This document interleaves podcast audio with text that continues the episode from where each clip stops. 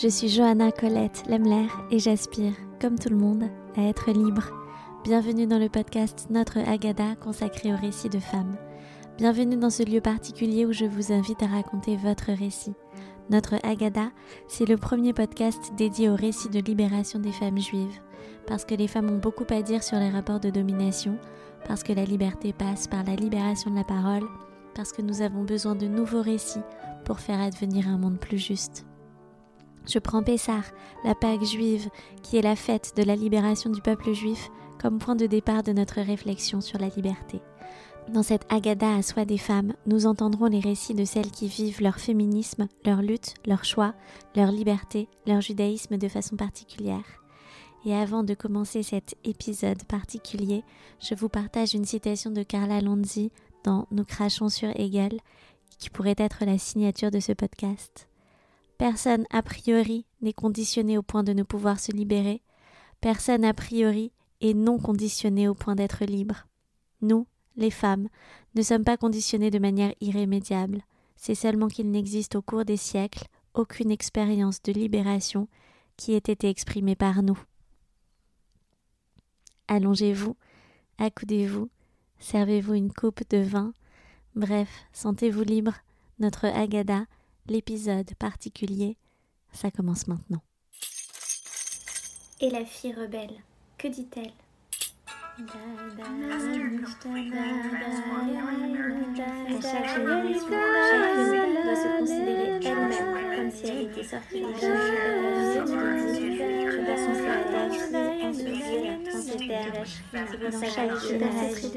à nous avons le devoir de nous entretenir de la sortie d'Égypte. Vis dans ton sang. Nous sommes les femmes qui posons des questions. Aujourd'hui, je vous propose un intermède, le premier d'une série d'intermèdes réguliers. Après avoir entendu Lorraine, Jessica et Myriam, et après tous vos retours, j'ai créé cet épisode comme un rendez-vous particulier que je proposerai régulièrement et où nous nous retrouverons autour d'une thématique. Un peu comme un rituel en écho à l'épisode introductif et comme un écho à ce qui a été dit par mes invités.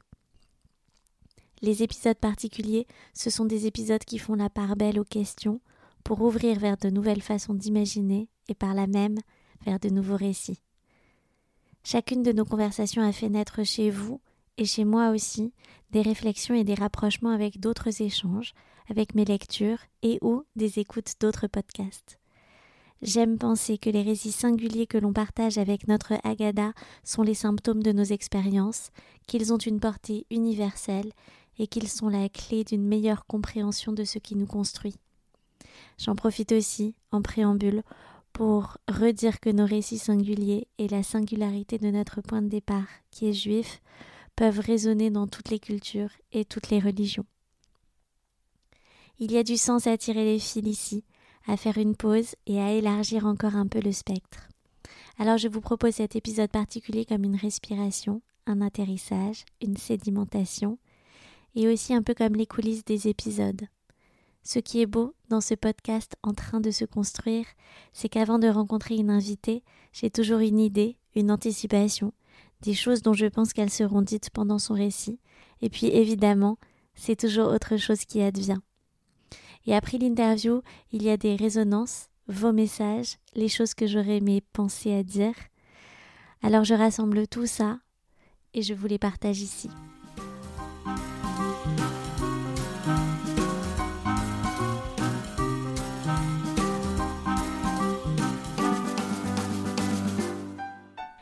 Avec les femmes qui sont passées au micro de notre Agada, nous avons parlé de nourriture, de secrets et d'invisibilisation, de la transmission de la lutte, de la table comme structure, de prix à payer, de femmes décisionnaires, de la création de sens.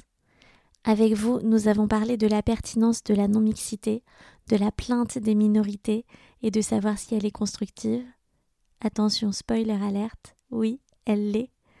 De la frustration des femmes et de savoir si elle est constructive. Attention, deuxième, oui, elle l'est aussi. Des femmes trop souvent perçues comme une minorité et qui représentent pourtant la moitié de l'humanité, de la satisfaction de remplir le rôle qui nous a été assigné et de la domination sur la femme comme l'origine de la différence essentielle entre les femmes et les hommes.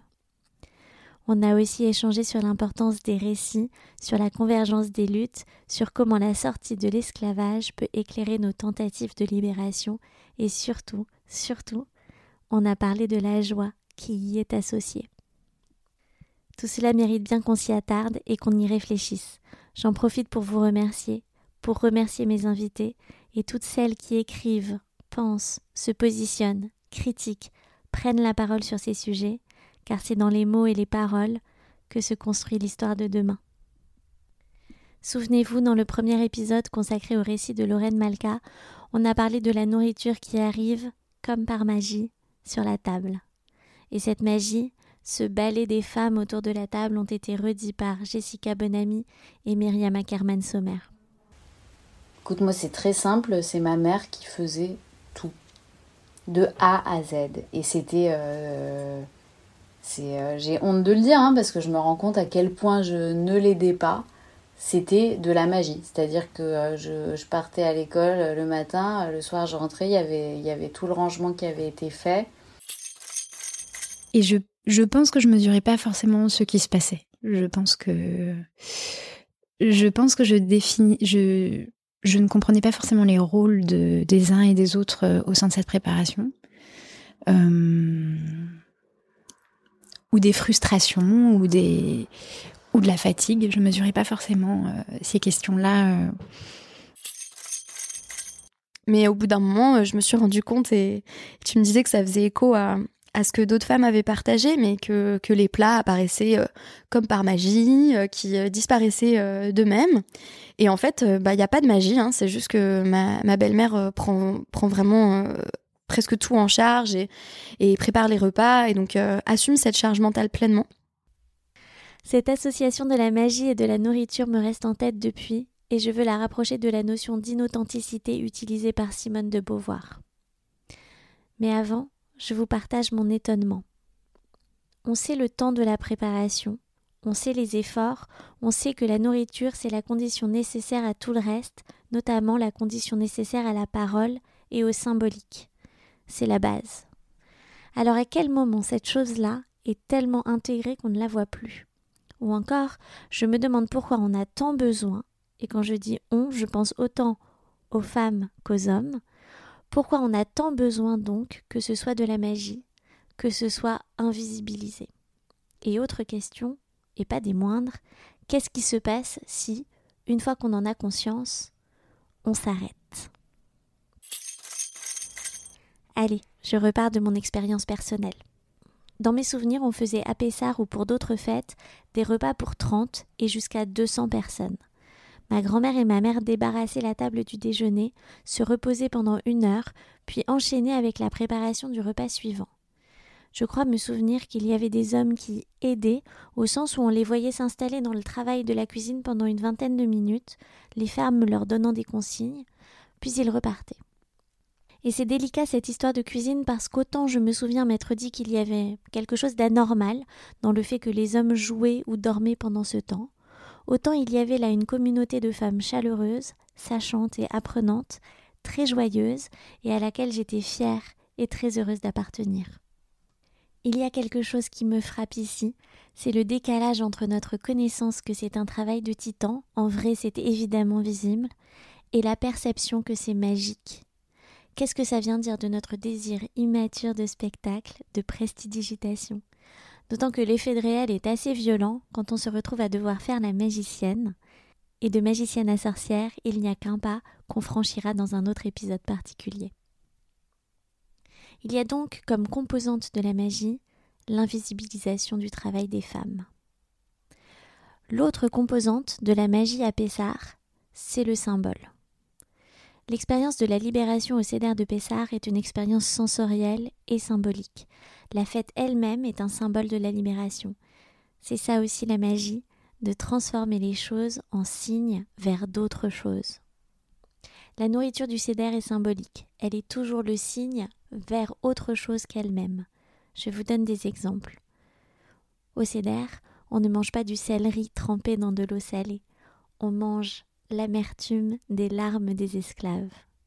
On ne mange pas une feuille de salade trempée dans un mélange de dattes, de noix, de pommes, de cannelle et de vin doux, avec plus ou moins de ces ingrédients selon les traditions. On mange le mortier que nous préparions en tant qu'esclaves pour construire les bâtiments désirés par Pharaon. Ça s'appelle le haroset et ça vient de l'hébreu cheres qui signifie argile.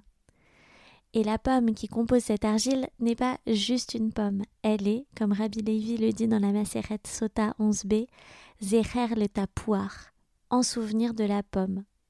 Ceci n'est donc pas une pomme, c'est une pomme qui tend vers une autre pomme. Rachi fait un rapprochement avec le Midrash qui cite le chant Shirachirim et qui dit que les femmes esclaves, accouchées sans douleur, sous les pommiers, afin que leurs enfants ne soient pas trouvés par les Égyptiens des femmes qui accouchent sans douleur. C'est magique, non? Et en prononçant une phrase, une phrase du chant Manishtana, qui est consacrée au fait de tremper nos aliments deux fois dans le céder, on transforme cette nuit en une nuit différente de toutes les autres nuits, comme par magie.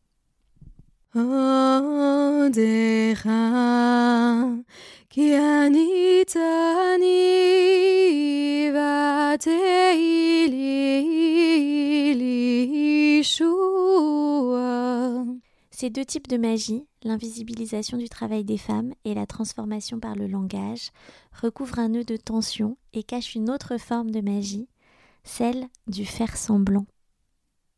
Ce sont les femmes qui transmettent le judaïsme, et il se trouve qu'elles transmettent par la nourriture des signes, de multiples symboles et beaucoup d'histoires, souvent à leur insu, puisqu'elles n'en connaissent souvent pas les références, et pour cause, elles sont occupées à d'autres choses. Et en fait, c'est en écrivant mon livre que je me suis rendu compte qu'il y avait cet humour, en fait, euh, qui est hyper fréquent chez les femmes, parce qu'on est là en train de chercher tout ensemble des subterfuges parce qu'il est évident qu'il est malvenu d'aller jouer les gloutons à table et de, et de manger le symbole et de terminer l'assiette de symbole, alors qu'en cuisine, on le fait, mais on le fait entre femmes. Euh, et on est, quand, au moment où on est prise en flagrant délit, on dit non, non, mais c'est pour que l'année soit plus douce. Au moment où Lorraine dit qu'il serait malvenu de finir l'assiette de symbole à table et qu'on l'a fini en secret dans la cuisine, entre femmes, j'ai envie de faire un arrêt sur image et de rappeler des pentes. Dans King Kong Theory, Virginie Despentes dit Les femmes de pouvoir sont les alliés des hommes, celles d'entre nous qui savent le mieux courber les chines et sourire sous la domination. Et dans le podcast Femmes puissantes de Léa Salamé, que m'a transmis mon amie Anaëlle, que vous entendrez bientôt dans le podcast, on entend Virginie Despentes qui précise Je pense ça de la féminité bourgeoise. Je le pense de plus en plus. Je pense que la féminité bourgeoise, c'est la plus humiliée, la plus dressée, la plus surveillée, la plus punie quand elle déroge aux règles qui lui sont imposées. En vérité, c'est la féminité telle qu'on l'entend en général, émise comme étant la féminité correcte, une féminité d'hôtesse, toujours souriante, qui ne montre pas ses émotions, qui est toujours là pour faire plaisir. Ça peut pas être un modèle pour toutes. Faites l'étude de votre propre féminité. Regardez par exemple ce que vous vous imposez, à quel point vous avez faim, parce que la femme bourgeoise, ce qui la caractérise, elle mange pas, c'est être au régime toute sa vie.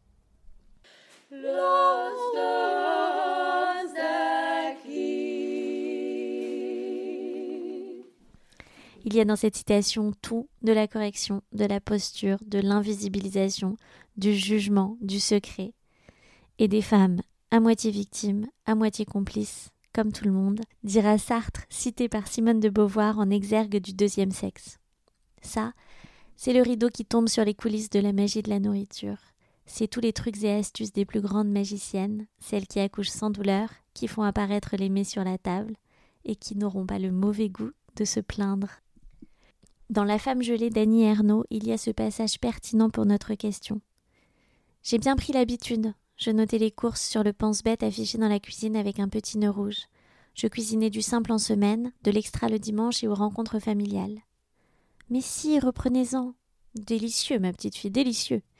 Qu'il s'en mette jusque-là, qu'il me couvre d'un air ravi. Elle s'y est bien mise à la cuisine, on n'aurait pas cru. N'avait pas le genre femme d'intérieur, quelle bonne surprise. J'ai cessé de comparer avec le temps d'avant. Fait comme si ça n'était rien, la cuisine, aussi naturelle que se laver tous les jours. Essayez d'y trouver des satisfactions. En feuilletant le bouquin de recettes, on peut avoir l'impression d'une création infinie. jamais le même plat si on veut. Là, on décèle quelque chose. Pas étonnant qu'on déroge aux règles en secret sans doute, parce qu'être magicienne, c'est aussi faire semblant. Ça me fait penser à ce que Beauvoir dit de l'inauthenticité. C'est un concept qu'elle utilise en de nombreux endroits dans le deuxième sexe pour rendre compte de ces comportements prédéterminés des femmes qui les empêchent de devenir des sujets, qui les entravent dans leur liberté donc. Par exemple, si on voit une femme qui étudie la Gemara, on va dire d'elle qu'elle imite les hommes. Et si elle est dans la préparation des repas, c'est aussi un leurre, puisqu'elle joue à être la femme, telle que définie comme l'autre par les hommes. Les possibilités qui s'offrent à nous sont aliénantes. Nous sommes prises dans des faux semblants, dans l'impossibilité d'être nous-mêmes libres. Et c'est peut-être ça la question que tout processus de déconstruction nous invite à nous poser. C'est quoi être soi-même quand on est une femme et qu'on s'inscrit dans une tradition?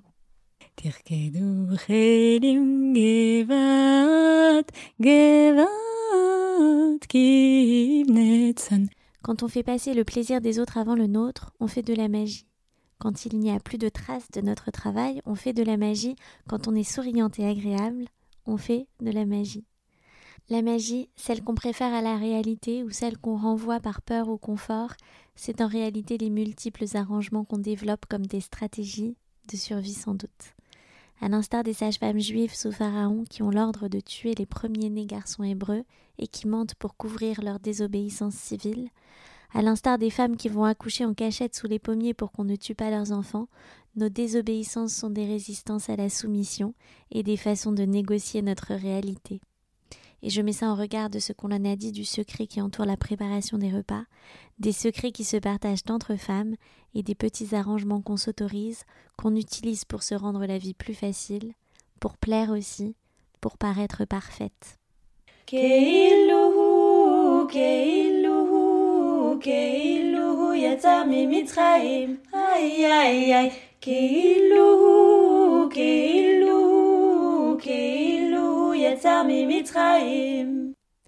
Pour sortir de l'inauthenticité, Londi propose une prise de risque égale pour les hommes et les femmes, l'acceptation qu'on ne sache rien de l'issue d'une révolution de nos relations. Elle dit On ne peut pas être authentique l'un avec l'autre si on ne prend pas les mêmes risques imprévus, et si les deux ne sont pas également dans le noir quant aux mécanismes qui font bouger le rapport. Si l'un les connaît et l'autre ne les connaît pas, alors on développe une inauthenticité entre les deux. De ce nouveau chemin, nous ne savons presque rien, si c'est une nouvelle illusion, s'il est viable, s'il est. Pour sortir des sentiers battus d'être dans le comportement de l'homme ou celui de la femme, il s'agit d'affirmer sa liberté et d'accepter ce nouveau chemin. Et ça pose plein d'autres questions. Que fait-on quand on a fait tomber le rideau et qu'on a délégué notre charge à quelqu'un d'autre? A-t-on seulement reporté la magie et l'invisibilisation sur une autre esclave? Quand on passe Pessard dans un hôtel all-inclusive pour mettre les pieds sous la table, est-ce qu'on participe davantage au CEDER et à l'acte de libération? Est-ce que la charge de production invisible se transforme en charge d'opération visible?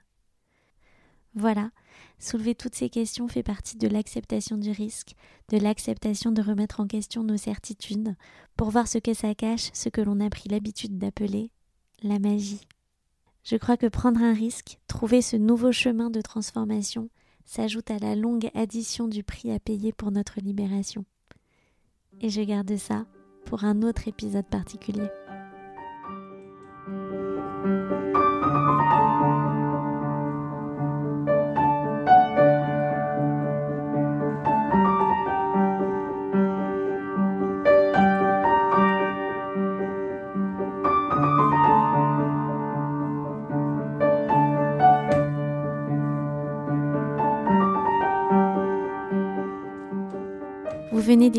Notre Agada Récit de femmes. Si ce programme vous intéresse, vous pouvez vous abonner au podcast Notre Agada pour être notifié de la sortie de nouveaux épisodes.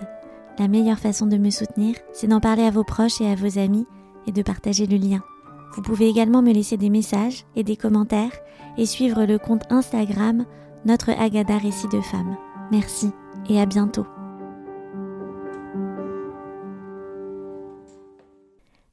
Et avant de vous quitter, Je remercie chaleureusement toutes les personnes, et elles sont nombreuses, qui m'ont accompagnée pour la réalisation de ce podcast.